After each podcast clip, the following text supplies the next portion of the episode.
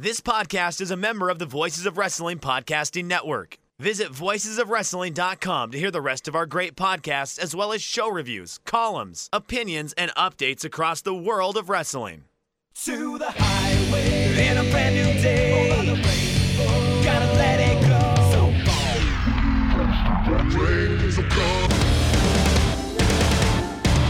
Fast to freedom. Stars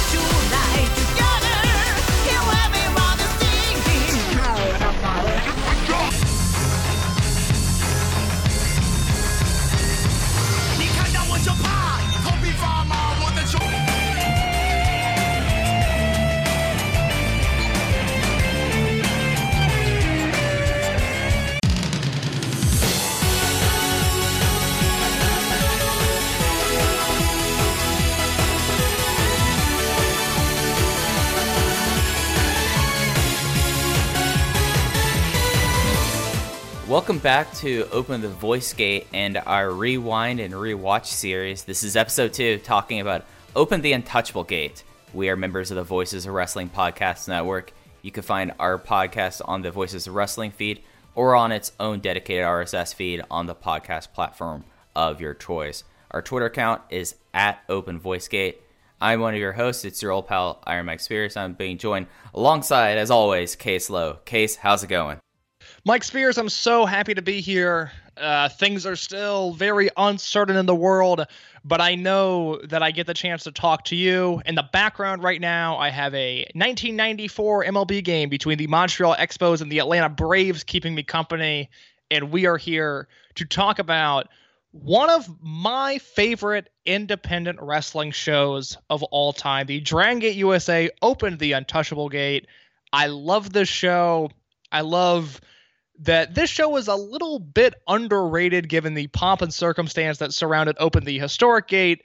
And I I love that I'm here talking to you, Mike. I hope you're doing well. You know what? I'm doing all right. I'm, uh, as you said, we're still in the thick of it. I've been that this was a show that, with how things are going, I was able to get up, get up early and spend my morning watching the show. Which, like you talk about it being underrated, I think this is the uh, DGUSA show that I've watched the most amount of times. It is just such a special and unique show. It does get overshadowed by Open the Historical Gate, but it's also just an incredible show. And I would argue more so than Open the Historic Gate, really kind of gave like Gabe's like proof of concept at what DGUSA could have been.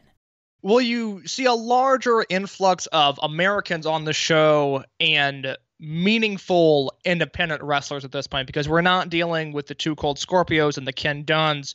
We now have Bryan Danielson and Davey Richards and Brian Kendrick, and on the uh, on the opening match fray, there's you know guys like Arik Cannon and Hallowicked and Johnny Gargano. There's names that either mean something in the moment or names that are going to mean something in the future. Whereas Open the Historic Gate, and rightfully so, I think Gabe nailed it in terms of the proof of concept of the opening show of putting their best foot forward and saying this is what we can bring to the table. This is uh, just the bare bones. This is Dragon Gate, literally in the USA. That is the product I'm putting forth. Whereas this show, we see them start to transform into Dragon Gate USA as a promotion. With all of this new influx and talent, we see new Japanese guys coming in. It's a great show in front of a hot crowd in the dingy Congress Theater in Chicago. Yeah, yeah, it was kind of funny when I was watching tweeting about it today. People talking about like how much of a dump this show was at, and even at this day and age, like we're talking second show. The first show, as we're going to get into kind of the timeline between Open the Historic Gate and Open the Touchable Gate, things were looking good for the company. But Gabe, being Gabe, the first of many times, picked an absolute shithole of a place to run in Detroit or in Chicago. And he tried to build this place up as like this great historical theater, be a great place to watch wrestling. And I feel like that everyone more remembers how bad of a venue it was versus it being like this great historical landmark. So I've never been to the Congress Theater because when I moved to Chicago, it was already closed down. But I live pretty close to where this show took place. And uh, I, there are other venues they could have run in the nearby area that would have been much nicer. One venue that they run now and evolve, the Logan Square Auditorium, which I mean, God, one of these shows in Logan Square. I mean, it would have been it would have been unbelievable, but unbelievable. But alas, we have the Congress Theater, a just a classic Gabe Sapolsky move of booking a really good show in a really bad venue.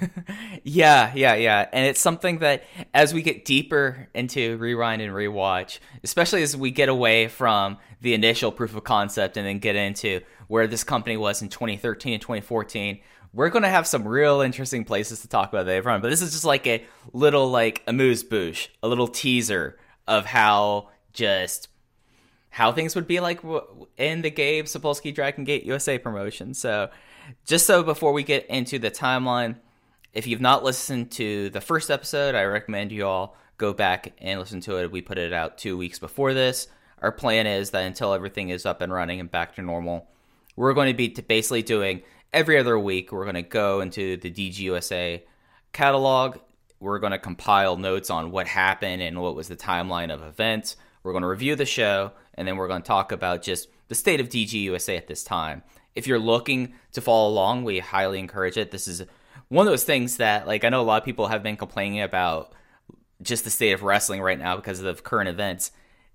It was awesome going back and watching this 11 year old show that I'm like, God, this show is just on another plane. But you can do this. Club WWN has a first month free promotion. We should really see if we can get some money out of this case. But uh, uh, I uh, look, I have. Not I've heard been a- stories. yeah, I have not ever been a WWN affiliate, but I know people that have, and I know it's ended poorly every single time. I don't know if that's the route we want to take. Yeah, that that's fair. That's fair. But go on there. They have all they have the entire library up there, and that's that's how I watch this. Sadly, most of my DVDs I've sold and gotten rid of over the years, but it is a cool experience and a different time. So, without any ado, case, let's talk about what events led up to Open the Untouchable Gate that happened on September sixth, two thousand nine. So, we're gonna take this right from the uh, actual open the historic gate and there was a lot of things that were happening both in the wrestling world and in dragon gate uh, around this time so okay so i know that you kind of have a little bit of a timeline put together that you wanted to talk about before we get into the show itself Yeah, so before we get to open the Untouchable Gate, we actually need to back up to the beginning of July, which is prehistoric gate. It is announced on the July 6th Wrestling Observer newsletter that Bryan Danielson and Davey Richards will be on the show. Uh, both of these men are working for Ring of Honor at the time, but they were not contracted Ring of Honor talent. It is also announced that in partnership with the High Spots Wrestling website, that Jim Ross and Jerry the King Lawler will be doing an autograph signing at the Chicago September 6th show. And a third date is announced that is November 28th in Philadelphia at the ECW Arena, which we'll be talking about on our next show. Uh, Dragon Gate continues their global expansion as well, with dates announced in Germany and England. And unfortunately, on the native side of things for Dragon Gate, they run into a little bit of hot water. Do you want to briefly talk about the scandal that was happening in Dragon Gate at the time? yeah yeah this is if you're looking at time frame this is the time of the monkey scandal and we it's something that like even before we went on air case and i were like oh we have to talk about this again okay but you kind of have to because this there are certain things that happen on untouchable gate and with people on the show that is important to know like this was happening at this time so the uh, tldr is that the Dragon Gate had two facilities in Japan. One was the building that was owned by the former president Takashi Okamura, which had dojo had if you ever watched Prime Zone had stuff there and it had dorms there. And then there was another dorm that was called basically Sanctuary, which was basically like the more physical place. It's where they had the the full size ring. It's where they had their the workout set. It was just like its own like true camp. And before this, day, they they had pets, and one of the pets was I don't even know what kind of monkey that it was, but it was a monkey named Cora, which has also been pronounced Cola because of how Japanese English translations works. That CIMA bought in '99. I think it was something I think he might have gotten in Mexico and brought with him back. But the, over the 10 years, he basically was like, okay, this is now the dojo pet, and he went on with his life. He moved away. But the big thing was there were a abuse scandal that happened that was based around the point and what was known at the time. And I was someone who lived through this. And the sources that are available now about this versus the sources that were available by then are completely different things because the reporting on this mostly was done through the Japanese equivalent of 4chan. So weird that this was a case in 2009, but there were several wrestlers that were implicated to this to various levels. CIMA got in trouble because he didn't keep up the paperwork on this monkey. He did not. It is not known if he was actually anyone who was aware of the abuse of the monkey before this hit thing. He basically moved out of the dojo, did not keep the exotic animal paperwork current, so he got in trouble. President Okamura got in trouble because it happened under his company. And then there was like a mess mess of wrestlers that either they were involved in it, they might have been people who done the abuse, there might have been people who try to act like someone else was doing the abuse.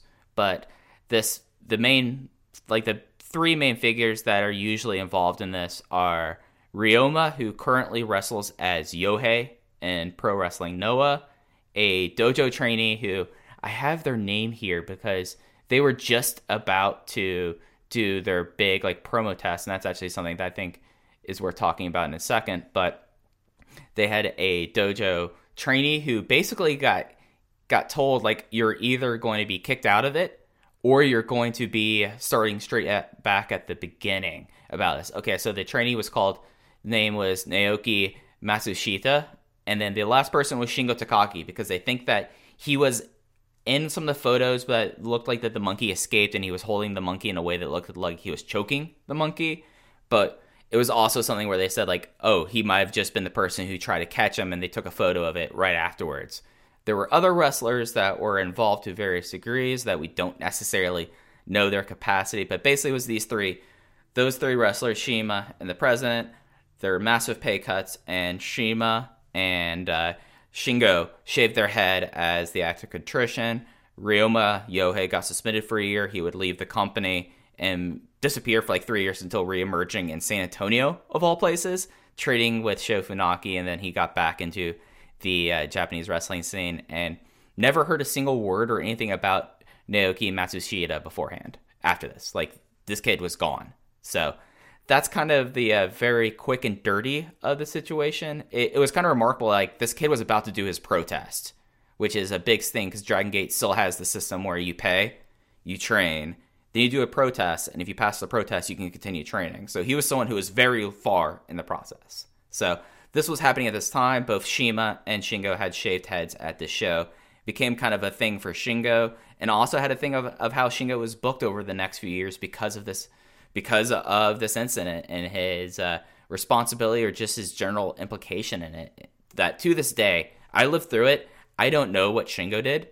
I other wrestlers that were around at the time got the sense that Kenichiro Arai was a whistleblower, and I got the sense that uh, Yohei was the instigator, and Shinga and CIMA just never paid like his license fees, and that's why he got in trouble because he adopted this monkey and left it at the dojo after he was like in his 30s married with a kid. So like this isn't like he thought this would be funny to leave a monkey there. This is the fact that Shin that CIMA was like a full adult at this time. Yeah, it's an unfortunate situation all around. Uh, I mean, we discussed it years ago on this show. I really don't have any strong opinions on it. Uh, it's an unfortunate situation for everybody involved. It was also an unfortunate situation for Brian Kendrick uh, on this timeline as July 30th. So we are now dealing with post opened the Historic Gate.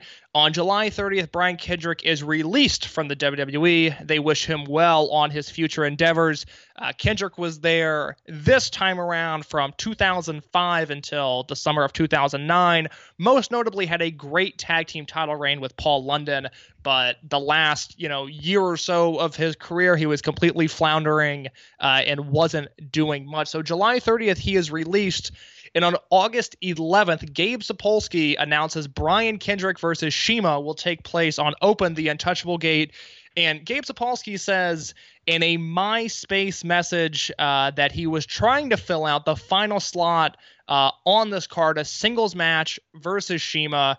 And he says DGUSA was considering the following names that include former PWG champion Human Tornado, Jack Evans, Two Cold Scorpio, Chikara wrestler Hallowicked, and Ring of Honor wrestlers Tyler Black, Jimmy Jacobs, Chris Hero, and Delirious. Sapolsky goes on to say there was really no rush to book someone since there was a wealth of talent available on the Sunday, Sapolsky said in a MySpace blog. Then last Thursday, I saw Kendrick was already taking dates since he was booked for PWG, so I shot him a call and left a message saying we had a spot open against CIMA in Chicago. He called back 20 minutes later and said, You want me to work CIMA in a singles? That's great. I'm in. Thus, Brian Kendrick versus CIMA fills out the card, but even as a talent comes back to the Indies, a talent goes to WWE. As August 24th, it is announced by Ring of Honor that Bryan Danielson has signed a contract with World Wrestling Entertainment. Weirdly enough, Kendrick and Danielson go on to wrestle at the August 28th PWG show. That show is called Speed of Sound. It is available on the High Spots Wrestling Network. So Kendrick's first match back to the Independents is a match against Danielson, who was in the process of leaving. And then one week later, PWG runs yet another show, this one featuring Dragon Gate talent such as Naruki Doi versus Joey Ryan, Shingo Takagi versus El Generico, the Motor City Machine Guns, and CIMA versus Brian Kendrick and the Young Bucks, and Bryan Danielson versus Chris Hero in one of my favorite matches of all time. And then September 6, 2009, live from the Congress Theater in Chicago, Illinois, we bring you Open the Untouchable Gates. Yeah, and just to back up for one second, this is something like that was with Dragon Gate announcing their UK tour. Soon they would start Dragon Gate UK.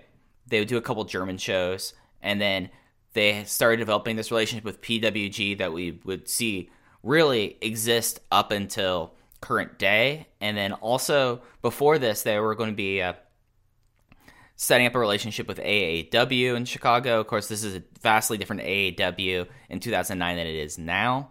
And this is something that is going to be interesting to kind of chart. So as you listen, listener, just think about like this is what their plans were in 2009, who they were dealing with, because this would become more of an more of an issue, especially with these appearances of Dragon Gate wrestlers, because at this time they had about six to eight wrestler Dragon Gate wrestlers on each show, and you have to fly them out from Japan, usually out of either Kobe or out of Tokyo, into the United States. And for a while, it was like a three day trip, and then more and more like wrestlers, just because of the kind of jet lag you're doing the, doing this, it's like, hey, why don't we have it so that they are staying here for like another week or so? So we started seeing these appearances, and this would also become a storyline in the promotion. As right now, they're only planning on doing single shots, and this quickly would get abandoned as we move into 2010. So just wanted to provide that little kind of nugget of something just as you were listening to the series, keep in mind about how many DGUSA shows there are and how many other appearances these Dragon Gate wrestlers are making.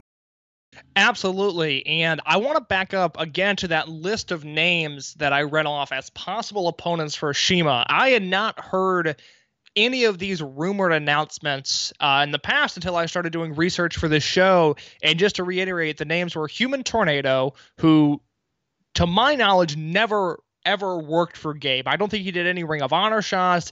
He never appeared in Dragon Gate USA. He never appeared in Evolve. There was Jack Evans, who we'll see a few shows down the road. Two Cold Scorpio, who worked the first show. Same with Hallowicked.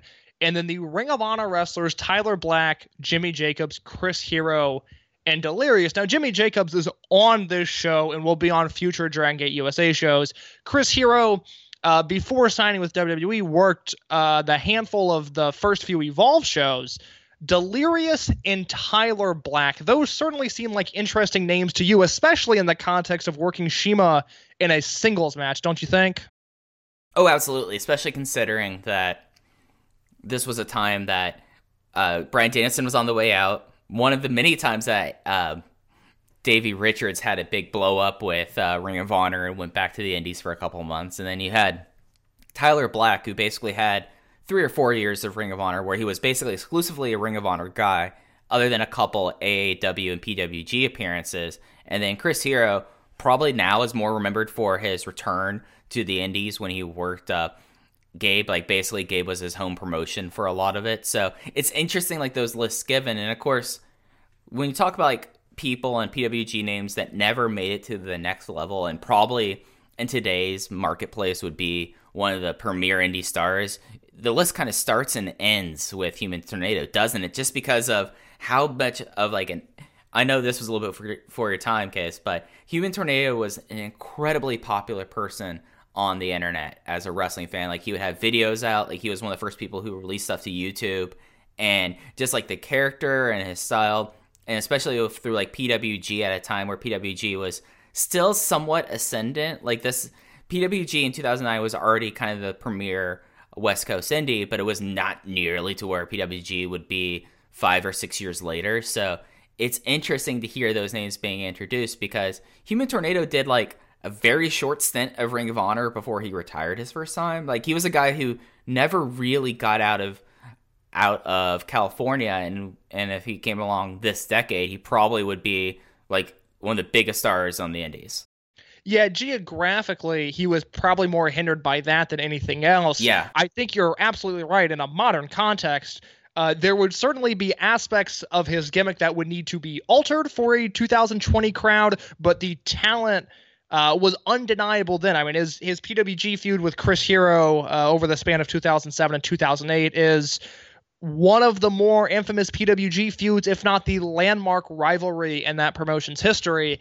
And his name stuck out uh, more so than any of the other ones because, you know, Jack Evans had the Dragon Gate tie in. A, a singles match with CIMA would have been interesting. Too Cold, you're kind of looking at juniors of different eras. That would have been cool. Hallowicked, uh, who appears in the Fray match on this show, the uh, not the dark match as Gabe Sapolsky like to put it, but the bonus match. Uh, Typical you know, Gabe. Typical Gabe right oh, there. It's you know, well, you had the golden rose or the gold circle, I think they were called. The first three rows got early uh admittance, and then they got to watch the fray match, and then they were, you know, front three rows for the Dragon Gate USA show, which is great. Uh, but Hallowicked versus CIMA would have been interesting, and then he obviously had a storied history with Tyler Black, Jimmy Jacobs, Chris Hero, and to an extent Delirious. I found those names to be very interesting. But when Brian Kendrick gets into the fold, uh, of course, Gabe gave and I maybe you can speak to this a little bit, but Brian Kendrick and Paul London, you know, as somebody that was just aware of WWE and TNA and was, you know, eight years old in 2006. Uh, Kendrick and London were two of my guys because I speak very highly of 2006 SmackDown. I love that era of that television show. And the the landmark guys. I mean, yes, you had your main eventers like Undertaker, Batista, uh, Rey Mysterio to an extent, but my guys were London and Kendrick because they would wrestle these work rate matches against uh, Mercury and Nitro, the M&M tag team, that were always incredible, and that spoke to me way more than whatever the Undertaker was doing. And I get the sense that in 2009, 2010, there was a real buzz around London and Kendrick coming back to the independents. Kendrick, you know, he's had a few different spurts uh, as an independent wrestler. He's now back in WWE. Paul London, man, he's never really had a major run post WWE. Uh, and it's a shame because you know he worked PWG and worked the tag team with El Generico, and they had great matches together. He's in he you know he was in Lucha Underground, seemed to enjoy that. I saw Paul London have a match in Ring of Honor against Roderick Strong that is one of the best matches of the Sinclair era. But when they tried to book a rematch, London no showed and has never been brought back since. And it just seems like it's been a legacy of disappointment for these two guys that came back to the independent promotion with such hype and such promise. Yeah, so I have kind of like a unique emotional relationship with Paul London because he was a TWA guy, the same promotion that Spanky came out of, the same promotion that trained Bryan Danielson. And he was the one that didn't necessarily immediately boom on the independent scene before Ring of Honor. So I would get a chance to see him on like my local U uh, UPN affiliate that had an indie that bought time, and he would be there all the time. And then he would suddenly go to Ring of Honor, kill in Ring of Honor, and then get to WWE, and then everything, as you said, kind of has leveled off since then. I get the sense that uh, that Paul London is a different kind of cat and not necessarily always going to have wrestling as his forefront of interest. But Brian Kendrick's so interesting because this is right after like the Brian Kendrick, and when he was after because I think London got fired a little bit before he did, and he had a time on SmackDown with Ezekiel Jackson and like that he was trying to become like the the this was like during the Mike Adamle days, and they had like the the cruise. I forgot what the, what the match was called, but it was like the special championship match where basically it was an Iron match with several people in it, and then whoever had the last pin on the champion at the end of the match would be the champion. And I remember like on the internet, like people like grabbing a screen grab of current WWE champion v Brian Kendrick, and Yes. that always being Yes, yes, a little bit of a meme. But yeah, no, so like this definitely was the first generation of guys who went off to WWE, like even before CM Punk, were now returning to the independent scene and had that cachet. And at this time, Brian Kendrick probably had as much cachet coming off of his WWE stint than anyone else in wrestling. And it's interesting, like the long path it took him to come back to WWE through the Cruiserweight Classic because he basically had then about seven years, I would say. Yeah, it would be about seven years where he bounced around. He did New Japan, he did some TNA, but at this time, him coming back to the Indies was considered a huge deal. So him getting this match of CIMA, even though the match wasn't necessarily up to the standards of the remaining singles matches on this show, was a huge moment. And it was something that I definitely sticks out to the back of my mind that of when Gabe was always big about using MySpace and the email blasts, even back then. It was always seen as holy crap, it's gonna be Spanky versus CIMA, and that was like a big deal. And this is like where I say like this is the more proof of concept because this is exactly, and there's matches on the show that more felt like this. You get a lot of the precursor to what would have been the modern WrestleMania weekend matches on the Indies on the show. And I- Absolutely. and I feel like that this was like one of those matches that you very well could have seen on a WWN Mercury Rising Super Show, or also the uh, w, or also the High Spots uh, Sup- WrestleCon Super Show. So I thought like that was always kind of a remarkable thing when rewatching this today. I had that kind of stick in my head about a lot of this card.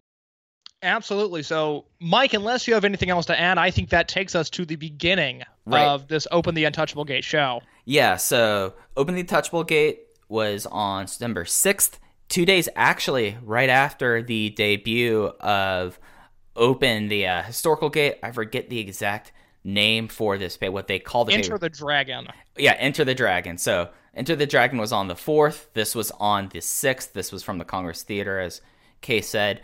550 people, which, if you remember from the last episode, that was precisely at that threshold that they wanted to get on each one of these shows. So got had had pretty full house, at least for what they were expecting, and it seemed like tickets really picked up as soon as they announced like these three big singles matches on the show. But let's get into it. Uh, I don't remember actually ever watching this Fray match, but the Fray match was uh, Wicked won over Arik Cannon, Flip Kendrick, Mustafa Ali, Johnny Gargano, The Great Malachi, Louis Lyndon, and Shiima Xion. Yeah, so I did not watch this match. Uh, even in a quarantine state, there are only so many hours in the day. And like I said last time, I'm not going to spend those hours watching a fray match. Uh, that being said, Hallowicked, who had a really good showing in the Chikara showcase on the first show, is brought back here. He gets the win. It should also be noted that Johnny Gargano, uh, who is Midwest based but made the drive to Philly for the first show, is brought back here. The rest of the names are all new to the promotion, uh, and they're all Midwest guys. And then Shiima Xion, I believe, was still based in Pittsburgh at the time, but was working Midwest dates. Right. So Arik Cannon's from Minnesota. We'll be talking a lot more about Arik Cannon as we get into 2011 and 2012 case. But uh, oh yes, uh, uh, Flip Kendrick and Louis Lyndon, the, the uh, tag team that I think is Cleveland based because I know that they still work AIW. Mustafa Ali, of course, now is in WWE. Great Malachi, who retired and before he retired, worked a bunch of uh, or worked a tour of Zero One. And I can't yeah, tell a you bunch anything would else. not be the right word there. Yeah. He worked a few matches for Zero One My somehow, bad. My some bad. way. My bad. hey, I mean, w- when you're laundering money, you need to find something to, to clean that money on plane tickets. So might as well. Absolutely. I mean, he really, if you look at his cage match, those are, I mean, they are names that he worked. I'm not saying those matches look good, but he literally worked zero one, and that is the best thing you can say about him. Hey, I mean, there are people whose entire wrestling career they would go trying to work zero one and or just work in Japan in general, but and never do. But this guy got the opportunity to. So you know, I mean, good for him. He has to be on the short list of guys that have worked Ohio Valley Wrestling and Zero One. Just I a- think CM Punk would be on that list. Colt Cabana would be on that list.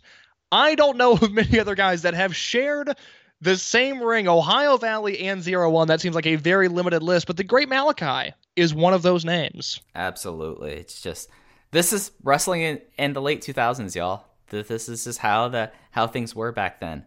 But from there we get into the actual show that made pay-per-view. The remaining shows were all on the uh, w, Club WWN. Boy, that name sucks. Club WWN service is a part of Open the Untouchable Gate.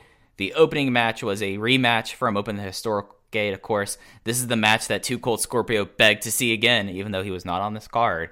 And it was Dragon Kid versus Masato Yoshino, where Dragon Kid gets another win on Masato Yoshino. Dave Meltzer has his notes wrong. This was not off of Dragon Rana. It was after the Bible crucifix pen. And you know, uh, this is a match that was very good, but it also was like you definitely see the lack of chemistry between these two. So I like this match more than the Open the Historic Gate match. I've always been a real big fan of this.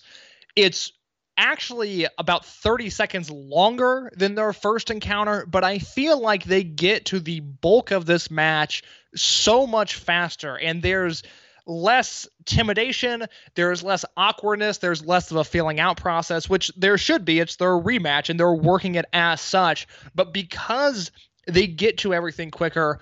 As a result, they do more, and that more, which we will talk about excess a lot on this show. the more that they produced here, not a bad thing at all. I thought it really added to the match. And one of the things that I I guess I'd like to know from you. So Lenny Leonard is on commentary and he's talking about how this is a rivalry built on respect and how you know, you're going to see matches later on in the card where there's this fierce rivalry. There's maybe some generational hatred there, but Dragon Kid and Masato Yoshino respect each other. And at the time in Japan, Dragon Kid was he aligned? He was aligned with Kamikaze at this time, I believe. Am I wrong in that? Yeah, Was yeah. He, okay, he was Kamikaze, and then Masato Yoshino was World One. So you're kind of dealing with two tweener units in the Dragon system, and as a result, the heel face dynamics in these first two matches are very strange.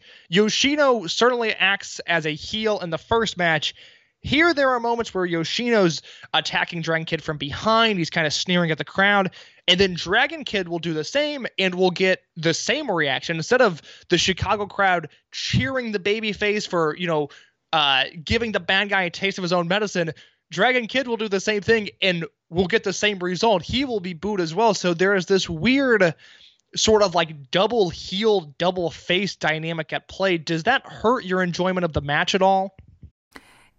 I think that uh, it definitely is in play, and it's something that we definitely are going to more get into in the next match because at this time, as you mentioned, Kamikaze and World One. World One was supposed to be more of a super face than Kamikaze, and you did have the fact that that Yoshino was more than willing to go heel. Of course, he was straight out of Muscle Outlaws at this time. So this is still in that time frame where he's fresh off of his really long tenure as a heel. I mean, basically, although like Italian Connection were seen as face at times, basically through everything, they were kind of like the heel unit. He was in heel unit, so he still had those tendencies. Whereas Dragon Kid never really was a heel, so him doing this was always kind of weird. And this is a uh, the thing about this match that got me and why I kind of marked it lower was so this these are guys that at this time would have faced each other hundreds of times and it got to an extent where i mean i've seen the show probably four or five times but i was able to call each next spot as if i was watching a uh, penta Cerramento match out of AAW just because like they had their system of where they were going to go to how they were going to escalate and you, you would think that they would have a little bit of better chemistry in that regard, but also they would add in like neat and interesting quirks that kind of instead of me just being completely on autopilot in the match, kind of like make me raise my eyebrows. Like there was a moment where uh, Yoshino goes to the floor and then and then Dragon Kid jumps over the top ropes and does a kind of really messy looking head scissors to the floor, which is something that you don't see much out of them both for like that kind of risk and also for the fact that it did not look very smooth and these two guys are probably two of the most smooth people on the roster. I would argue. So I think that's fair. I, I think that that was the thing. Uh, the thing that I, thought I was going to ask you about this was so we talked about on Historic Gate how they opened the show with BB Hulk versus Yamato, and that one felt more like a King of Gate match, maybe even like a singles main event style match that was slow building up to the fever pitch and the end. This match was an out, outright sprint, which was something I remember you were talking about about how they wanted to start the shows here. Do you think that having this kind of match as a sprint opening this was more effective than how things were for Historic Gate? The Historic Gate opener is really weird. Like, I've been thinking about that match just because I've had time to think about it. Of it's a slow, sort of plotting, grappling match on the first Dragon Gate USA show, and it's these two really exciting wrestlers that work into this like weird, like grapple heavy, uh, intense, like I, it's almost like a strong style build to that match, and it's a great match in a vacuum, but it's a really strange match to open up that show. Now I understand why they did it. Yamato and Hulk would, you know, go on to be a focal point for the Japanese talent in this promotion. I get why they showcased those two first, but it's a strange match given the context of the promotion. Whereas this match, Dragon Kid versus Masato Yoshino, I think it's that style personified. It's the uh, oh, I saw the Super Card of Honor match in 2006. Let me go check this out. Well, they're going to get their money's worth on this opener alone because that's the style they were expecting. I agree to an extent of what you said about kind of knowing what spots were coming next. I felt that same way up until when Masato Yoshino kicked out of the Ultra Hurricanrana, which he lost to in Philly, and then Right. after that, uh, they kind of take the match to what I think is a, is the next level. Yoshino comes back and fights really hard. He hits a really nasty looking lightning spiral on Dragon Kid. That is such a great move that I wish he would use more. I get it. He's dumping a guy on his neck. Probably no fun to take, but it always looks awesome. And then Dragon Kid scores the win here with the Bible. Really enjoy this match. I I think this is a four star opener.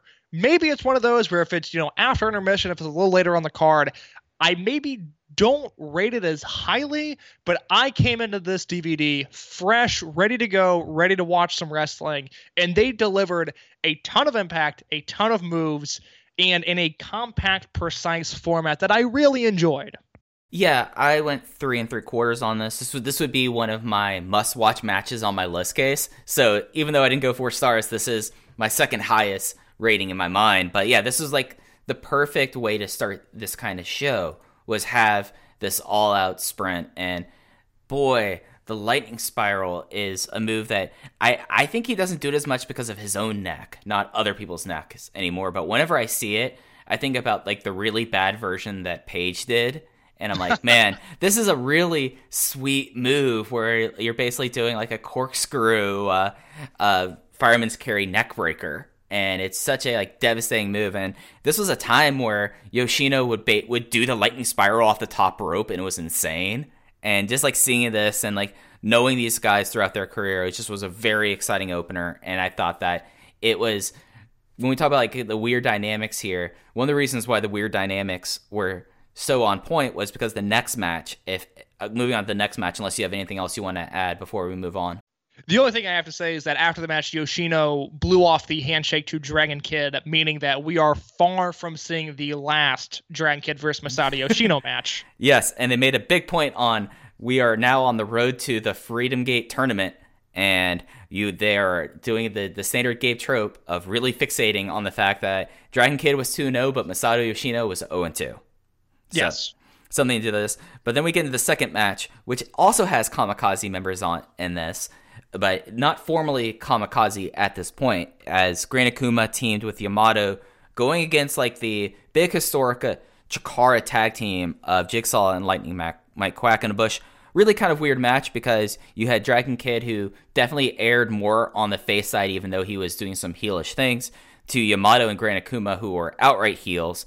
Of course, this match ended when Quackenbush hit the Quackendriver 2 on Gran Akuma. This was that this was a, a match where things weren't working the, as well as they were in Philadelphia, but this is also really the first match that was Westerners versus Dragon Gate guys, and maybe that could have been some of that as well. it's a match that didn't need to be as long as the opener. Right? This match clocks in at right around 14 minutes. I think if it goes 10, I think much more favorably of this match than I ended up doing. And it's not because it's a bad match. There are some awkward moments uh, with everybody involved. I think everybody at some point has timing that is a little off. Their chemistry gets a little shaken, but it's not a bad match. The thing that jumped out to me here is how vicious Yamato looked in this match. Oh that God. This Yamato is just a thing of the past. I mean, we talked on the first show about how BB Hulk aged so quickly and so rapidly that Dancing Hulk feels like it might as well have been 20 years ago. This Yamato is just like, my God. I mean, he's laying his stuff in. He looks quick. He looks happy to be in the ring. And we really just don't see that that often from Yamato anymore. Yeah, and this is of course even before like his big heel turn. Like he was a tweener in Dragon Gate at this time, but this is before he became he went from uh I think like the nickname technically was either second generation Geku Jujo or Battleship, where where like his nickname and his persona there. Of course his name is after the battleship Yamato from World War II. But this was he had a hell of a spear during this time case. And the sleeper suplex were two of the most nasty moves all card long. And he was just it was such a delight to like have him in this element. I do think that one of the reasons, other than it going too long, was the heel side, Granakuma and Yamato really worked at a certain level that I don't think that sadly, for as much as like we put over Jigsaw and Mike Quackenbush on the last show, did not kind of fulfill their end of the bargain here. Mike, you're so on the money about Yamato's spear, first of all, because when Yamato hits his first spear in this match, I'm like, that's the moment where it's like, oh boy, like th- this guy. I just I forgot that that Yamato existed, and you're also right on the money about Jigsaw and Quackenbush. Look, I'm not a big Mike Quackenbush guy. I've never been. I think he's annoying as a person. I think he's annoying as a wrestler. Jigsaw I very much like, and although there were moments in this match where uh, their creativity actually worked to the best of them. Specifically, so Jigsaw's knee is worked over this entire match, and it's worked over to the point of depletion. He's having trouble running the ropes. He, ropes. He can barely stand up. At one point, he goes and puts Gran Akuma in like the Doomsday Device position. He has him up in that electric chair, like on his shoulders. He can't hold the weight, but instead of dropping Akuma, he simply simply drops to his knees, and then Quackenbush hits what is basically a meteora onto Akuma from that position.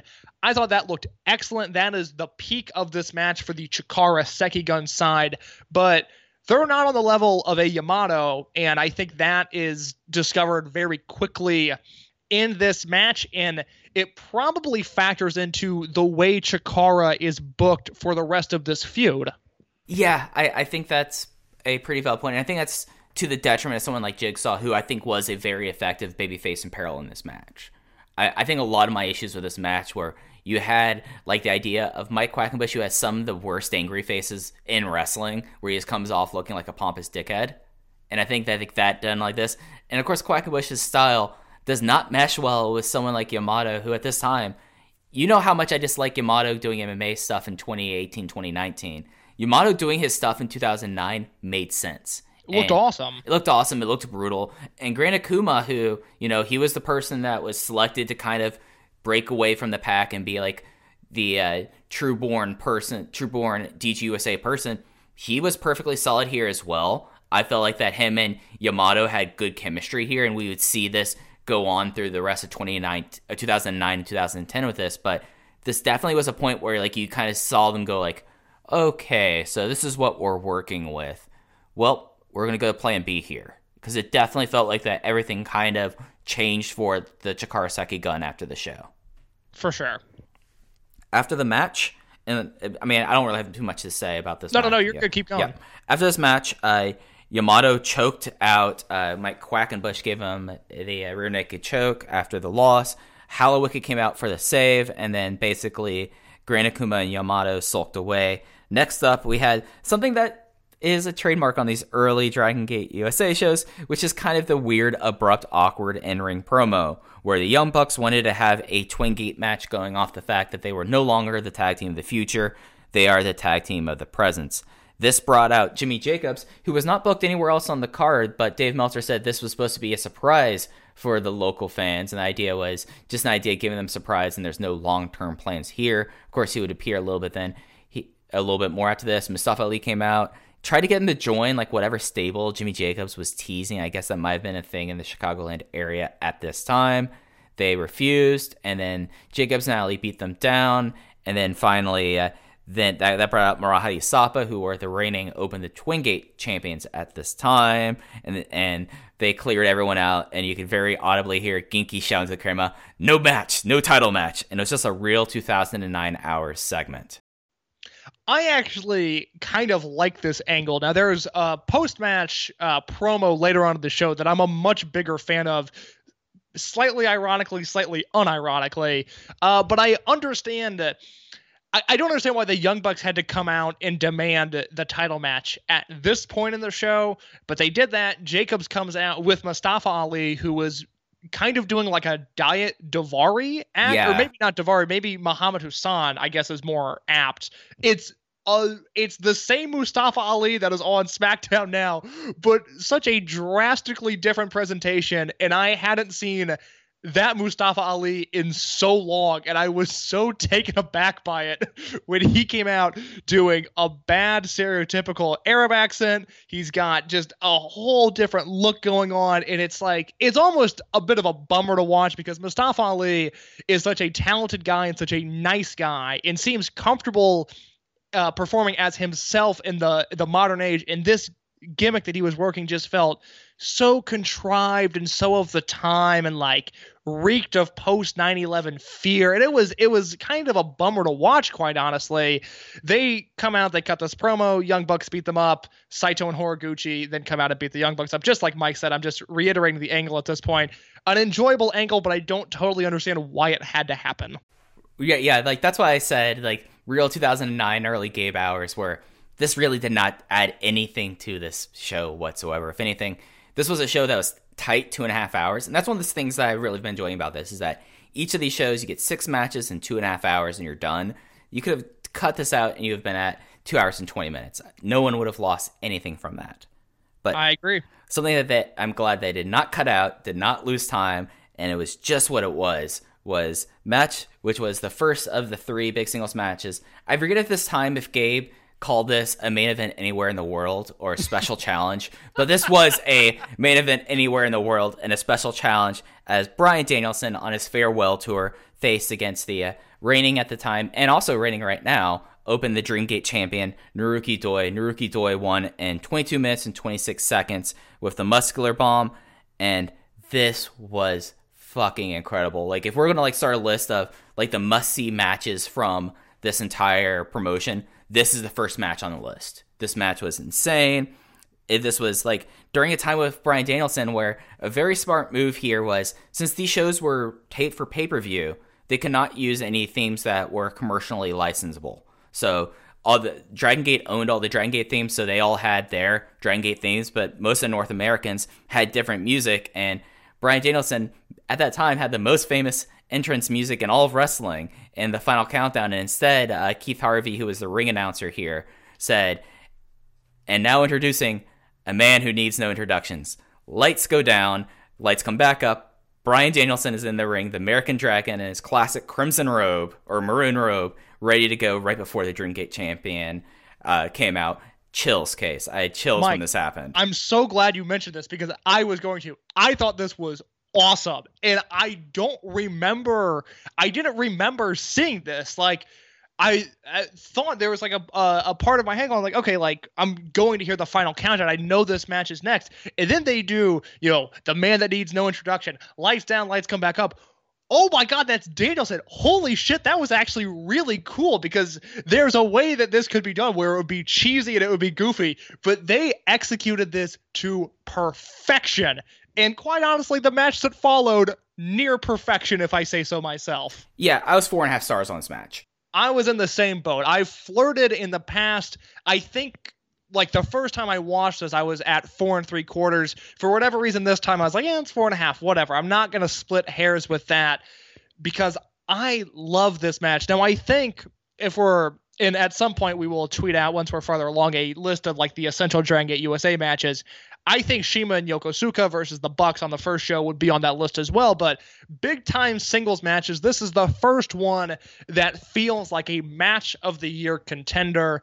I love this match. I love this era of Danielson in particular. His like 2008 into 2009, his last year and a half on the Indies is a really interesting time for him because you can tell there are some shows where he's a little bit bored and there's you know time where he's in pro wrestling noah and that stuff's all very good but it's 2008 noah and it's just it doesn't have the same aura that 2005 and 2006 noah had and then there are times where he's working very different styles and is in different locations i always loved danielson and chikara because it was just so different than you know him being in Ring of Honor. Him in a different context was so exciting. He's kind of bouncing back and forth between doing comedy and having very serious matches in PWG.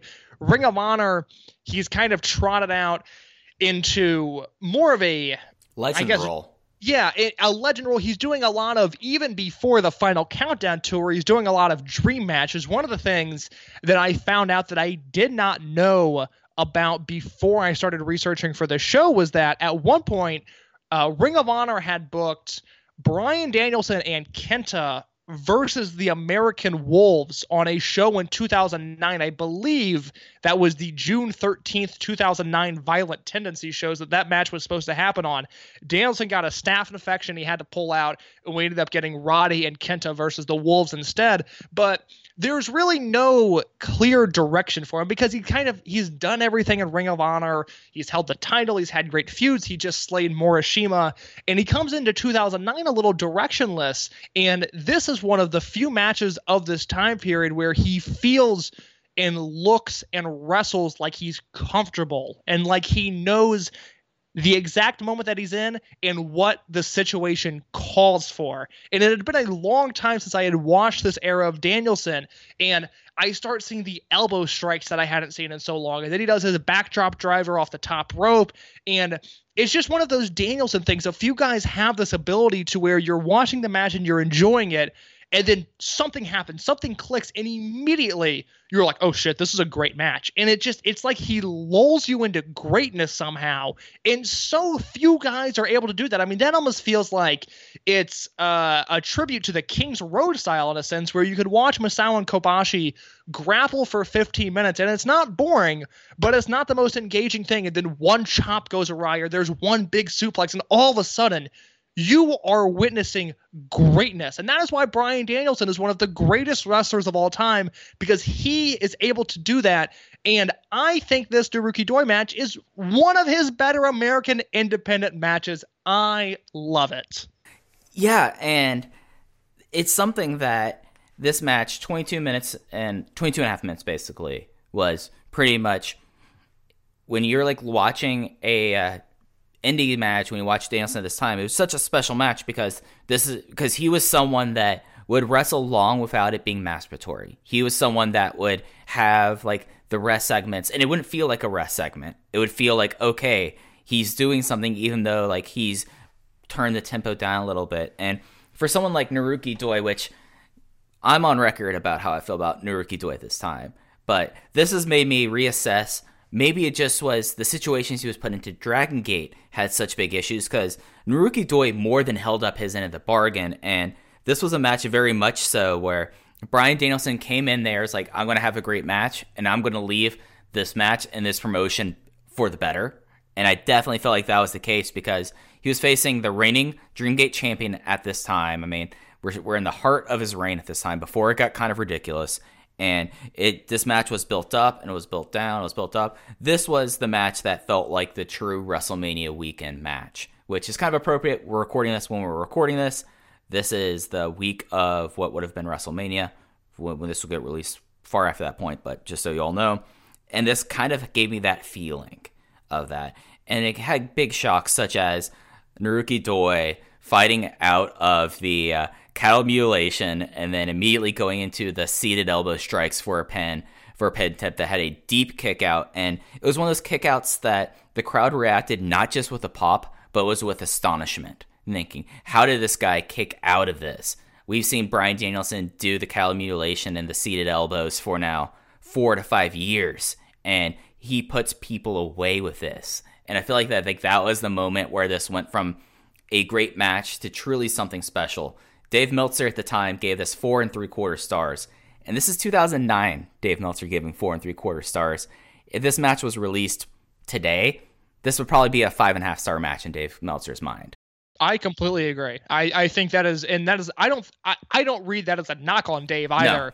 It's just his his scale has changed, and this would be a five plus star match in the in the modern landscape because also there's just not there's not this level of intricacy and not these skilled levels of wrestlers on the independents right now. There's just not. And I understand you're taking the champion of the number two promotion in Japan and you're taking Bryan Danielson and saying, well, there's not guys as good as this on the independents now.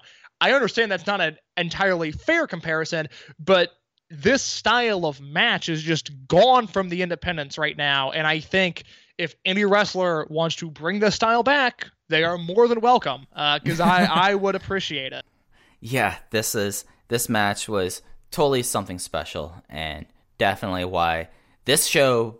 I don't think we mentioned this beforehand. In the 2009 Wrestling Observer match, a show of the year poll, Historic Gate was number one. Number two was a UFC show. Number three was this show. And this match, and a match that we'll get to later, were the reasons why people were like, okay. And why the format that Gabe ran with this, with both the pay per view and the DVD market, made perfect sense on okay, we break even on the attendance because I know that everyone's going to want to see Bryan Danielson versus Naruki Doi. I know everyone's going to want to see Davey Richards versus Shingo Takagi. So this was just one of the like the most one of the smartest decisions was hey, Danielson's going to be going away now. What do we do? Well, main event anywhere in the world well, we had this match before intermission. Like I say that somewhat as a joke, but it's true. Like this was before Gabe would do like a dream match of Mansoor versus I don't even remember who that. AR Fox. AR Fox. That's it. Something like that. Yeah. No, yeah. this is this is legitimately a main event anywhere in the world. Danielson loses. He eats just a vicious looking muscular bomb. I'm so glad he agreed to take that because it looked like it sucked.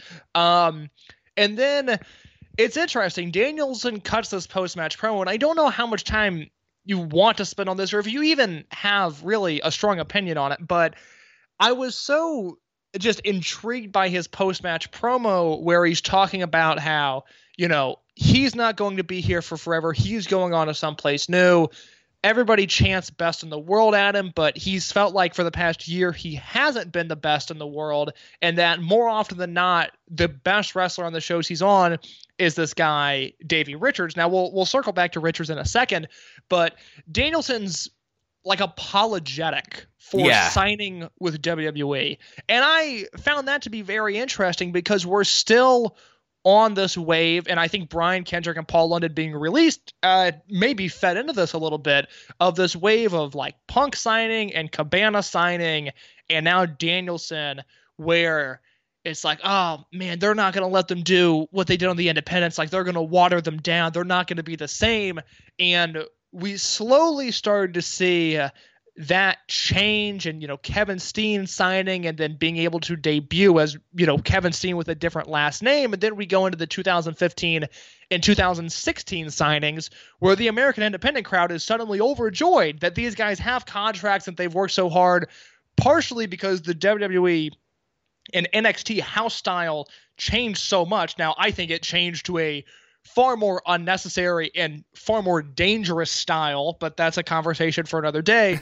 but it it reverted to or I guess it, it it's now reverted back to like, oh, that guy's signing, like, oh, they're not gonna use him right. Because even in NXT now, there is such an overflow of talent because they just decided to throw contracts at people to prevent them from signing contracts elsewhere that it was just weird to watch the cycle of independent professional wrestling and this idea that it's like, oh man, he signed, he's no longer one of us. To like, oh, they're using our guys on the big stage. To oh man, they signed, and I just I found that to be very interesting.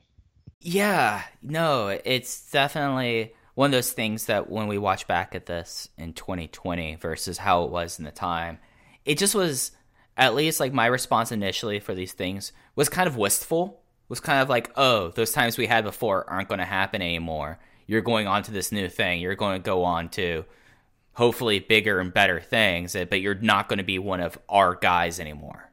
And as you said, like we've had this cycle of that.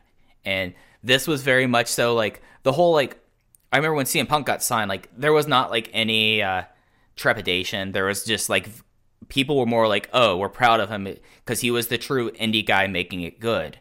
And then you fast forward to 2009, and it's kind of faded back from the indie guy making it good to, "Ah, oh, we're losing one of our guys. We don't know what's going to happen from here." And then we had like the period like 2010 to 2012 where things were kind of just like in that real weird place before the most recent indies boom because I'm somewhat of the belief that there were kind of two distinct indies booms that really happened but one boom was like the smaller boom that this happened during this time, and then the much larger boom in 2014 through 2017.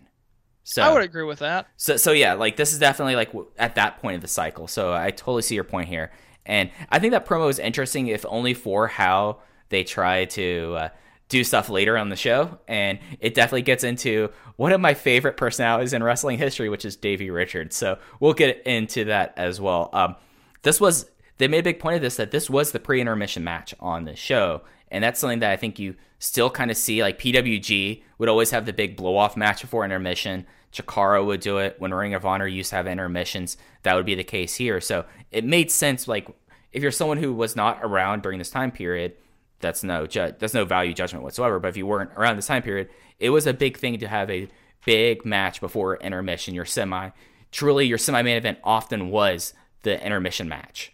So made perfect sense through all this. Again, incredible match.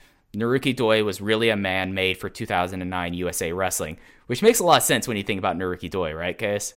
I mean, he's someone that uh, stated he wanted to sign with TNA when TNA brought him in, and he felt too loyal to Dragon Gate to sign the contract. But Naruki Doi's always had a deep love of American wrestling, and it's on display, really, I think, for most of his Dragon Gate USA run. Yep, yep. And, you know, also, didn't help that the fact that that Naruki tag team partner had no interest whatsoever.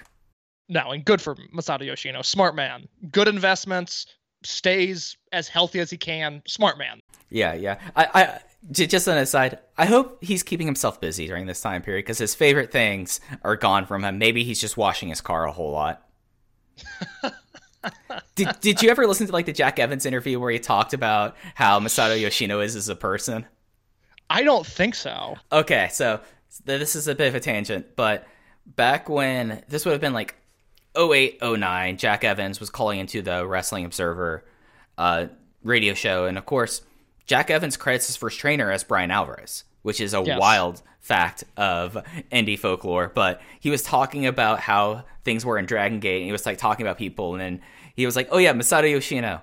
Man, you don't see a whole lot of him after the shows. I mean, he loves baseball. Uh, he has he has some really sweet sports cars, and uh, I guess he has real estate investments. But man, he everyone else like he had a lot of stories. And when when I think Bryan asked him about it, he said, "Yeah, no, Yoshino loves baseball, loves his car, and loves his investments." And I thought that was kind of funny. So I he love was, that guy. He's living the good life. I, I real just kind of prestige stuff right there from Masato Yoshino. So the uh, match after intermission was the match we talked about a little bit before CIMA versus Brian Kendrick.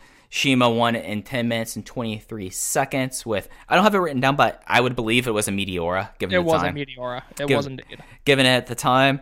This was a, I went three flat on this. Like, in comparison to the first show where there was a match I absolutely hated, everything on the show was was either good to excellent. So this is another reason why I say I like this show more than this. Like, three stars is the worst I gave on the show, and it was to this match. But just kind of like a goofy match. You, you definitely got the sense that Brian Kendrick wanted to work a lot harder than CIMA, and CIMA was just there to have a good time. And you know, ten minutes it just was like a kind of a fun, goofy, weird singles match. So I would have given the second match on that show, that Chikara Sekigun versus Kamikaze match. I had that right around two and three quarters. I just didn't I didn't love that. This match, all I remember from my prior viewings of the show, and again, I like Mike, I've probably seen the show four or five times at this point now. I remembered not liking it that much, and I remember CIMA hitting the craziest super droll, his backstabber Yes. of all time. And when that happened, I jumped off my couch. It is the wildest bump on a backstabber that is that is possible. I love it so much. But the thing about this match is I was watching it and it starts off kind of very 50-50. There's some very uh, 2009 language being used of Lenny Leonard's talking about how, you know, Kendrick is free from the corporate world of professional wrestling. And here, you know, he's going to be able to do all the moves he wants to do and this and that. And it, it felt a little dated at the time, uh, or I guess, you know, watching it now. But as soon as Kendrick attacks CIMA and starts healing it up, there was such a simple story in this. I mean, it's a very simple match, which is funny given the matches it's sandwiched in between of you know Danielson Doi and then you know Davey Shingo, which we'll get into in just a second. Watching it now, I was like, man, I really like this match. Oh, like, it's it was fun. just, it was so simple. Uh, Kendrick does some cool stuff, but she was, you know, she was often sticks out way more than Kendrick's. He hits that super drill, like I mentioned, closes it off with a meteora, gets the win. It is, I am probably being generous with this rating, but it just struck me watching. I was like, man, I really like this. Like, I understand everything that's happening. It's a clear story. They both look good.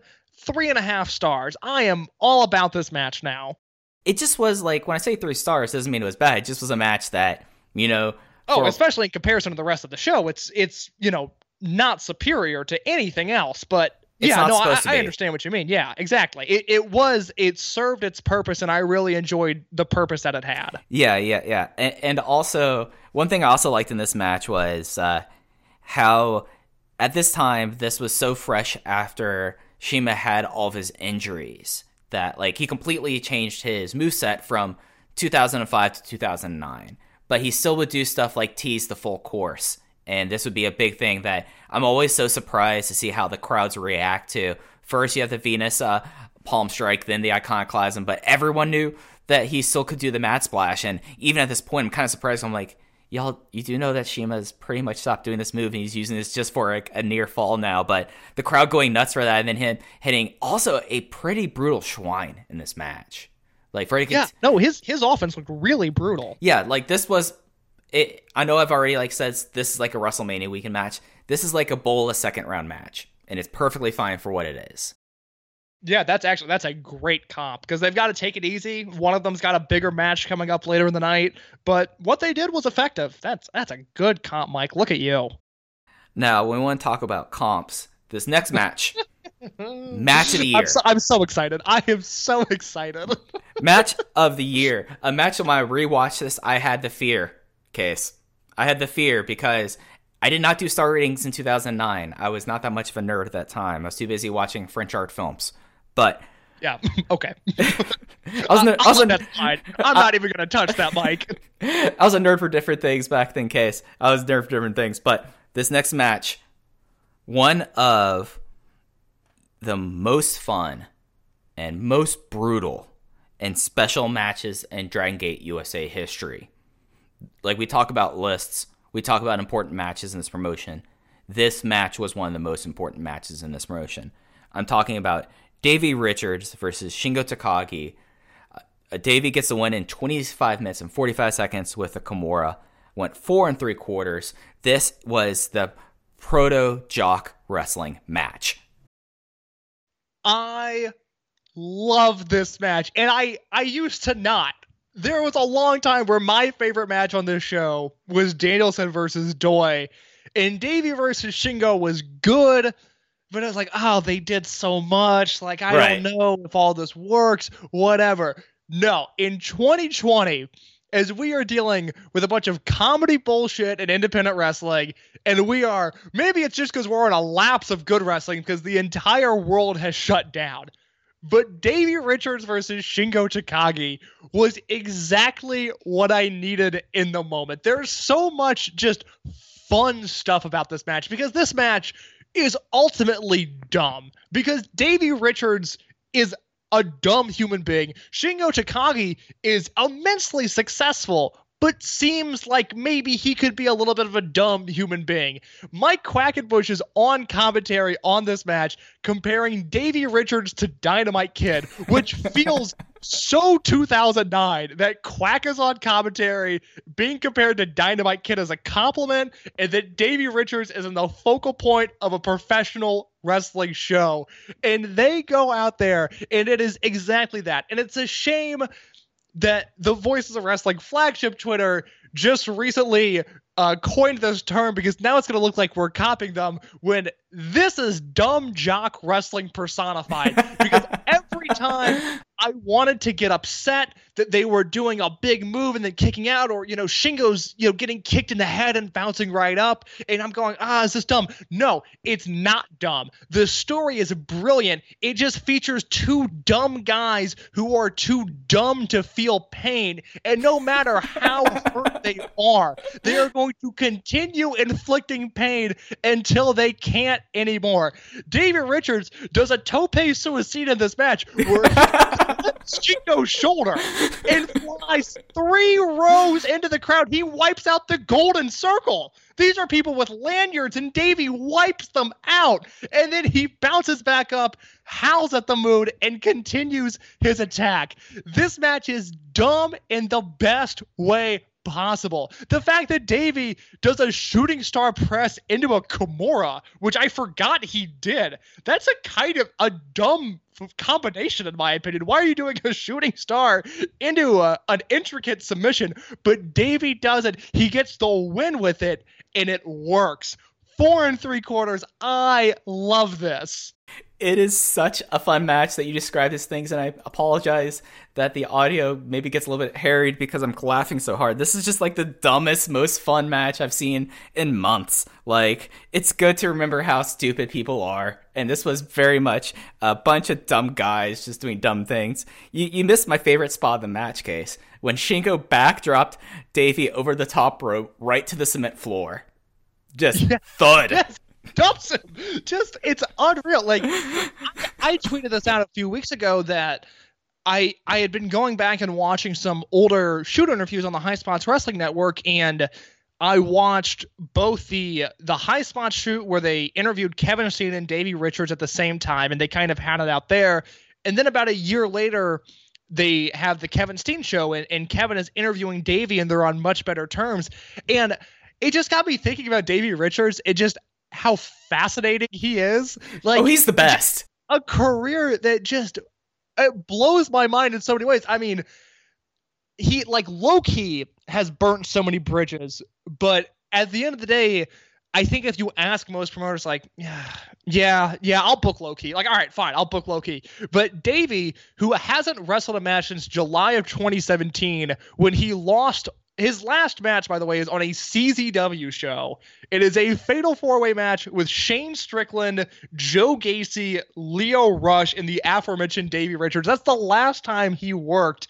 And it's just, he just has a weird career to look back on because he comes in, he, like, PWG is like his first major indie just because like geographically it was easier for him to get there from Washington than flying him to the East Coast. And then Ian starts using him. ROH he comes in with this giant push, and there's been a rumor that he was supposed to beat Danielson for the belt on his first night. Gabe has said that's not true, but it was a, a long-standing rumor. And then he becomes like the guy. And this is the show where Bryan Danielson, of all people, the godfather of independent wrestling, perhaps, is saying, you know, I'm not the best wrestler in the world. You know, you people, you come out, you buy your tickets, you cheer for, for whoever you want. But you should be cheering for Davey Richards was basically the point of his post-match promo. And you watch a match like this, and at the time, I mean, when the scene is littered with guys who are doing lesser versions of this, and Davey's everywhere at this point, I can understand why this match might rub some people the wrong way. But we are so far removed from this era and I just loved it. I just loved this match for what it was. It's just like how things are now and how things are in wrestling. Again, this is another Dave Meltzer a 2020 uh, five five and a half star six star match. Like this is just an insane match. You have Shingo, who like the big joke was that later he would form a stable called the Akatsuki, where Jay once gave the per- the best comp I've ever heard, where he is the high school bully jock with his best friend Yamato in the front seat of his Trans Am, and he shoves Super Shenlong 3 and Chihiro Tominaga in the back seat and says, Come on, nerds, we're going to go hang out. Versus Davey Richards, who is the dumbest of the dumb. Like, j- just so people get a frame of mind, before Davey did some really dumb things throughout the remainder of his career, this was the first time he, this was right after the first time he had to blow up with Ring of Honor, which sadly this website is gone because he posted like this huge manifesto to Declaration of the Independence case. I, this would have been before your time. Yeah, but- I don't know of this website. so, so this was like a big indie sleaze website in the Northeast. Was Declaration Okay. of Independence? Joe Lanza, Joe Lanza will know all about Declaration of Independence. It was a big New Jersey, Philadelphia thing. But so it would cover like your CZWs, your uh, New Jersey All Pros, like all those show, all those places. And he posted like this 2,000 word manifesto about how he thought he wasn't paid what he deserved in Ring of Honor, and that he was like a wolf, and that he was willing to ride on the Indies, and that he, it was just like a big like, uh, it was a it was a big like Dunzo manifesto letter that he wrote before this, like before this match, and it was just like we were starting to. Davey was just starting to grow his brain. He was about to have like the most perfect dumb wrestler brain over the next decade. Like I miss having Davey Richards around because you could always count on him to have like stupid matches that like no wonder like he's now I guess he still is an EMT, which God bless him, especially in today's climate. You know, he Yeah, very the, true. The the real troops, the EMTs out there right now. But uh he just was like such a unique person that like just like this morning like when i like woke up early to watch this show i was psyching myself up for this match.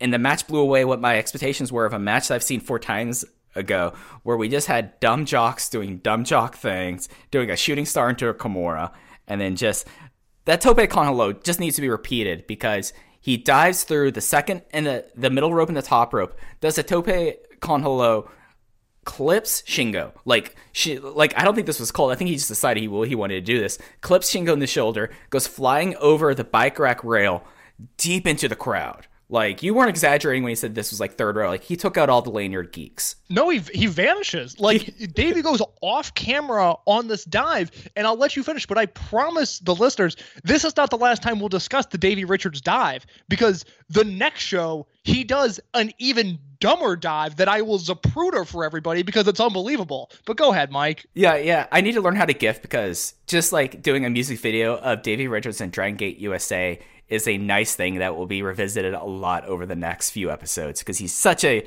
such a dumb jock. And that proceeded with a after this match, we have to talk about the, his dumb jock promo he gave. Well, well hold on. So I, I just I have to get this out. yeah. Be- Davey Richards, what I've determined just now listening to you, Davey Richards is the embodiment of a walking, talking galaxy brain. Yes. That's yes. that's what he is, and he's just coming off. This is I, like I tried to frame this in the first episode of like looking at the independent landscape. Who are the guys? Because Davey was about to be crowned as the guy, but he had just burned his bridge with Pro Wrestling Noah. He's about to burn a bridge with Ring of Honor. Now he's working with Gabe again. That bridge is about to be burnt. He's going to just explode whatever Dragon Gate path he had. He's going to go to New Japan, burn that bridge. He's going to go to Ring of Honor again, burn that bridge. Uh, Pro Wrestling Noah tried to book him in 2013, and he burned that bridge again. he no showed that tour. If He no showed that, which he says he had a neck injury, didn't want to fly, whatever. He kno- it, ultimately the match was announced, and then it ended up not happening. He's in Wrestle One for a little bit. He's in Oh, Impact. right. He's he started working a bunch of AAW towards the latter half of his career, and like some of those matches are actually pretty good. I mean, he wrestled Matt Riddle on an on an AAW show, and this is kind of when Riddle had all of the buzz. He's just and I and I'm not mocking Davey when I when or, or attempting to be mean when I call him dumb. I love the way Davey Richards has aged because a lot of uh, what was maybe so wrong about Davey at the moment is now stuff that I miss and that I wish more wrestlers uh thought about themselves in the light that Davey does. It's why I will always have a soft spot for a guy like Low Ki. Loki sucks, and he seems like a pain in the ass to deal with. And I wish he didn't take himself as seriously.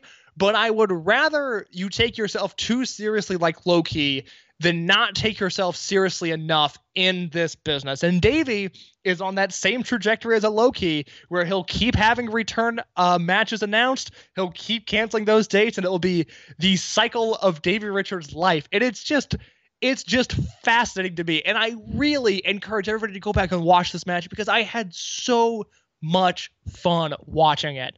Mike, the post match promo, you can get into it. Yeah, I'm I'm going to for whatever they do on Patreon. I'm going to try to get Joe to rewatch this match because I feel like this is a match that would bring a smile to his face. But- Absolutely. But, yeah, no, Davey Richards. This is a pro Davey Richards podcast, just so that we're all clear before we It's get. the, it's the one political stance I'll make on here. I'm pro Davey Richards. I'll say it. Yeah. I'm not afraid to. So I don't have the exact notes of the promo, but this was typical Davey Richards at this time, talking about how he believes that wrestling is between men. He's not gonna do any fucking handshakes, but that guy over there, Shingo Takagi, is a fucking man. Talked about how his wife said the famous Jen at this time, which if you remember some of the Ring of Honor promos that come later, oh, just keep I that in mind. keep that in mind. Said that, oh, you only have one match this weekend. Is it going to be a tough one? And then she said, oh, I know who Shingo Takagi is. This is going to be a tough match. It's like she was right. And then he like, and then and then he like called out Bryan Danielson and, and proceeded to snap on Bryan Danielson because he doesn't want to be anyone's best in the world. He wants to be his own man. And just was an utterly bizarre but incredible five minutes of a promo. Like it was very like mumble mouth, like probably like Davey has had way too many concussions even at this point. Like Oh God, yes. and it just was like a great post match, just dumb jock promo. So that it's it's two stages because the first stage is the bad stereotypical Davey promo where he's mentioning his family and it just sucks. And then Danielson comes out and they're putting each other over and I I, I was kind of tuning out. I was just like, oh god, okay, all right, uh, this is a Davey promo. Let's get on with it. And then Davey turns heel. He spin kicks Danielson. He says, I don't need nobody's endorsement. And then poses on the rope with this mean mug face. And I was like, holy shit, I'm ready to follow this guy into battle. Like, Davey Richards flipped like that. In a second, he was evil. And I was so on board with it. I, like, genuinely, unironically, once Davey turned on Danielson, I was like, I, I am into this. Whatever this guy is doing, I am following him because he's so good at being that high school bully, that jock, that alpha. And it was personified in that post match angle. It was awesome. I loved it. It just was a insane match, an insane time, and I loved the the first part. I loved how dumb the first part of the promo was too, because just jock Davey promo. So yeah, that was the and the crazy thing is that was a semi main event because the main event was the uh, reigning Open the Twin Gate champions Muraha Asapa, Genki Horiguchi, and Ryo Saito versus the Young Bucks. They defeated the Young Bucks in just over 17 minutes when Ryo Saito hit the double cross. And this will be something for people that just now are getting to Dragon Gate or have gotten into Dragon Gate over the last like half a decade, to be honest. Heel Genki and heel Ryo Saito were a trip. It totally weird. I mean, I've been watching Dragon Gate and covering Dragon Gate. Been watching since 2013. Been covering since 2014.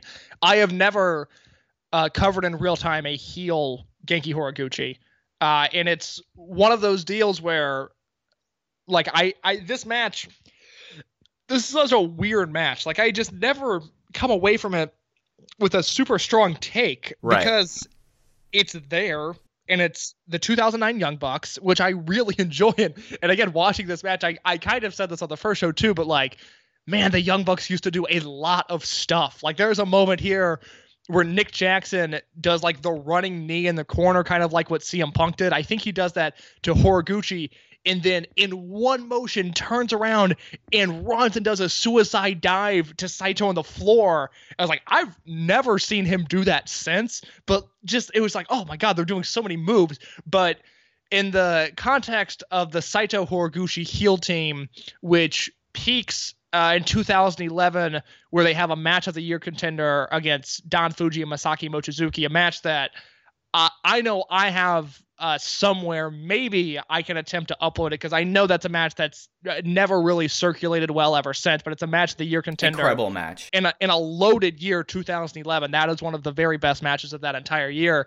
But I watched this match and yes, Horiguchi and Saito are established as heels earlier on in the night, and they play those characters well. I mean, it plays into the finish when you know uh, Saito gets hit with more bang for your buck, but Matt gets misted by Horiguchi and then is pinned by Saito with the double cross. It's a stronger character match than anything that had taken place on these first two shows. There is very clearly a gimmick that Real Hazard is trying to get over and I think they would have had they returned, but this is the last we see of Saito and Horiguchi uh, for quite some time. At least in their in their current role, we never see Real Hazard again. Yeah, because time frame wise, we're in September. Real Hazard is about to turn into Deep Drunkers because by Yes. the end by the end of 2009, we have kind of the apocryphal uh, cage match before it was always on their live shows where uh, Deep Drunkers wins the match. I forget. I think they shave Yoshino's head for this one. I think this is the one that Yoshino loses, and they all are sitting on top of the cage drinking beers as 2009 comes to a close. So Real Hazard was the heel unit. It was it had one of the cooler aesthetic in, in comics. I remember how much I loved that Real Hazard T-shirt that they had. Like, Yeah.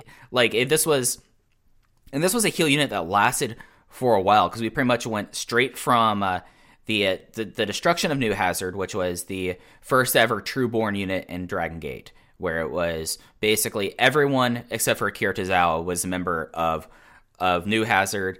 They all turned on Hulk. This led to Real Hazard or New Hazard becoming Real Hazard, Muscle Outlaws dissolving, starting a new heel unit continuity that would last until Mad Blanky, to be frank. And then we had the the evolution of like of uh, Doyoshi turning face, taking Hulk, and then forming World One. So this was like right at that time period where like kind of like the generation change. There was a very short generation war at the end of 2009, which was really kind of weird because like you would have like whereas now it's everyone who was in Mexico, Toryumon generation, Dragon Gate generation, RED. This one had everyone who was in the first class of Toryumon. So everyone that was there before T2P, the T2P students, but they didn't call them T2P students, and they also included Genki and Ryo, and it was more just like second gen is what they called it, and then the Trueborns. So it was a really weird time in 2009. But th- getting back to this match, getting off that tangent, this was just like a solid main event. Like I feel bad that this match happened right after the incredible match of the year match that happened beforehand because this was like a, three and three quarters, four star like Korakuen main event tag match. And this was a match that I think the Bucks and Maraha Asapa had like four or five matches that made tape over the years in Dragon Gate, and they always were very solid matches. Like the the two groups had great chemistry, but you know we wouldn't see Real Hazard again. We I'm trying to remember when this next time that Ryo Saito came back because it was a couple of years between when Ryo Saito came Yeah, back to Dragon Gate USA. Horiguchi is back for the WrestleMania weekend in 2010 because at that point he's he's aligned with Warriors, teaming with Susumu Yokosuka. No, the uh, the Chikara Sekigun rather on one of those nights. Um, I uh, am stalling for time as I attempt to look up when Ryo Saito next wrestled in Dragon Gate USA because at least what I remember is he wrestled at the end of 2012. Right. And according to CageMatch.com, that is indeed the next time he came over is the end of the year triple shot in 2012. Yeah, so th- that was right as That's Jimmyz era. Yeah, that's that's right then. Yeah, so yeah, it's it's a weird time for Saito. Uh because Real Hazard just I, ages in a weird way. Like 2009 Dragon Gate, like you were mentioned, is an odd time for the promotion. I don't love 2009 Dragon Gate in Japan. I think it's uh, probably the weakest Kobe world ever. I don't love the units at the time, and Saito's a guy who. When Saito peaks, uh, he is unreal. I mean, 2005 Ryo Saito is is as good as it gets, but there's a lot of Saito that is bordering on actively bad, and then the real hazard's just kind of this in between where it's so character heavy that it takes away from the matches, and that is probably what happened here. I, I'm at around three and a half stars on this. yeah, because you're talking about like the character stuff. The big thing at this time was, he uh, turned heel, and this was after the Ryosuka team was a big deal. The Susumu Yokosuka and Ryo Saito team on Do Fixer, and he turned on Susumu Yokosuka. Then Susumu turned heel and tried to join Real Hazard, but then Ryo Saito tore his Achilles tendon. And then Susumu Yokosuka quickly turned face, said, "Oh, the only reason I joined Real Hazard was to turn on you because the double cross was based off of the double cross of Susumu Yokosuka." And then it kind of was all like just smoothed over by the time that Blood Warriors and Junction Three happened because they were on opposite sides, and they can say like, "Okay, now we're going at it," and then then you had Jimmyz. So it was a really weird character time at this time for Ryo Saito. Genki Horiguchi, one of the more underrated heels in Dragon System history, especially like when he had like when he started adding the extensions, had like the crazy eyes. He just looked like an absolute madman, and I feel like that that was something about it.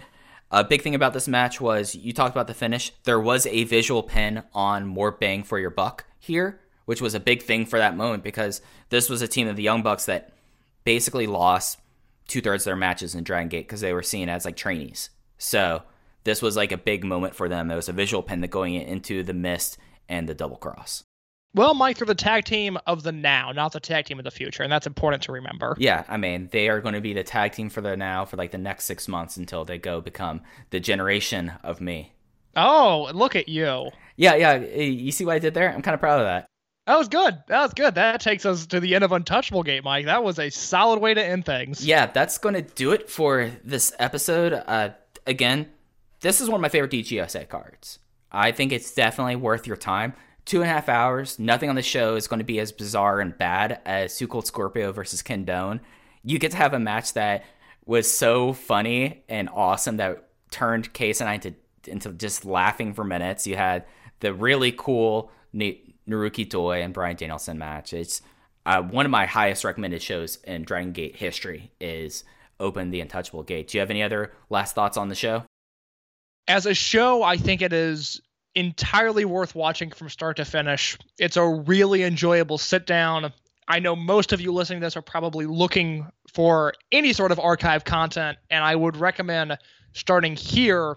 I also would like to preview what's coming up next because Mike, last time we did the show, you asked me, you're like, "Do you want to preview Untouchable Gate?" And I was like, "Nah, I'm good." And then as soon as we hung up, I was like, "That was why did I not? That was the dumbest. That was the dumbest thing I could have done. Why did we not preview the next show?" So if you'd like, I can run down the Open the Freedom Gate card, which we'll discuss the next time on this uh, rewatch and rewind series. Absolutely, because it's time to discuss, to figure out who our first champion is. Who's going to open the gate to freedom? Case. Who is going to open the gate to freedom? The first Open the Freedom Gate champion will be crowned on the next show, the aptly titled Open the Freedom Gate Show. We'll be back in Philadelphia at the arena for this one. And because Gabe Sapolsky is booking this tournament, it is a 14 man tournament to crown the first Dragon Gate USA champion. now, you, you might be thinking, how the hell does a 14 man tournament work? Well, I'll tell you. So you have the Generation Now match, which features six man Gran Akuma, Hallowicked, Johnny Gargano, Lince Dorado, and both Matt and Nick Jackson. The winner of that will go on to the main event to face the redemption winner between Brian Kendrick and BB Hulk. Those two lost their first two matches, but for some reason, they get a shot at the title. You have the tribute to Skayde four way match Shiima, Mike Quackenbush, Super Crazy, and Jorge Rivera. And then finally, a match that Gabe Sapolsky simply dubbed Next Level between Davey Richards and Yamato. The winners of those four matches go on to a four way in the main event. And then you also have Eddie Kingston versus Jigsaw and Speed Muscle versus Dragon Kid and Shingo Takagi on the card. It is a wild match. Just so y'all know about the Gabe tendencies, this this tournament was originally announced as an as a eight person tournament where the first round matches would go straight to the four way match. He had to add six more people. Thank you, Gabe. Just because. Yeah, just because. It- it's a good thing we're not doing an Evolve podcast because when we get because the Evolve Championship was even more convoluted. Than this. Evolve 19, maybe the worst show of all time. I mean, is it as bad as Evolve Tribute to the Arena? You, you know, it's not. It's actually the the thing with Evolve 19 as we end the show on an Evolve tangent. Evolve 19 is actually not that bad of a show. It was just marred by iPay-per-view problems that as a result Gabe stopped the show so they could reboot the iPay-per-view and then the show ran late so the people trying to get from New Jersey, where that show was, to New York and the Hammerstein Ballroom for the Ring of Honor show, they either had to leave the Evolve show early or be late to the Ring of Honor show. And so it was just a logistical disaster on that front, but the show was not that bad. Evolve Tribute to the Arena and then Evolve 28, which coincidentally takes place at, uh, on the weekend of the final Dragon Gate USA shows. I find those two shows to be far more offensive. I mean, we might have to talk about Evolve Tribute to the Arena when we get to 2012 because it does have an Open the Freedom Gate title match.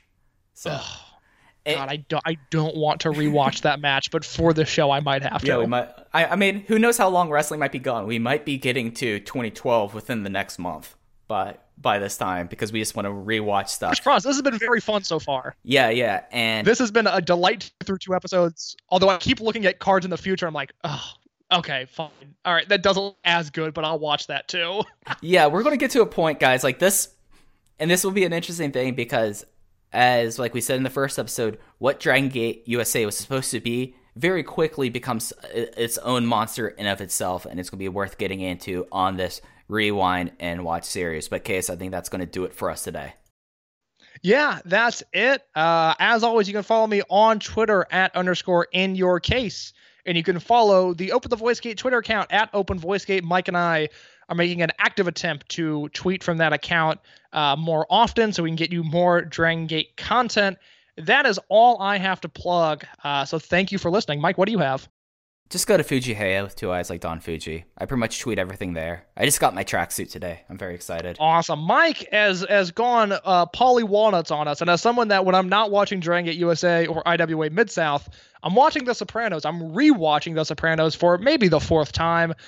It is the best show of all time. I feel very confident in saying that. It is just a masterful, just a piece of art, really. And I'm so glad that Mike is taking what he saw on the small screen and is implementing that into his real life. It's really inspiring. it, it is something that I'm feeling my true self now.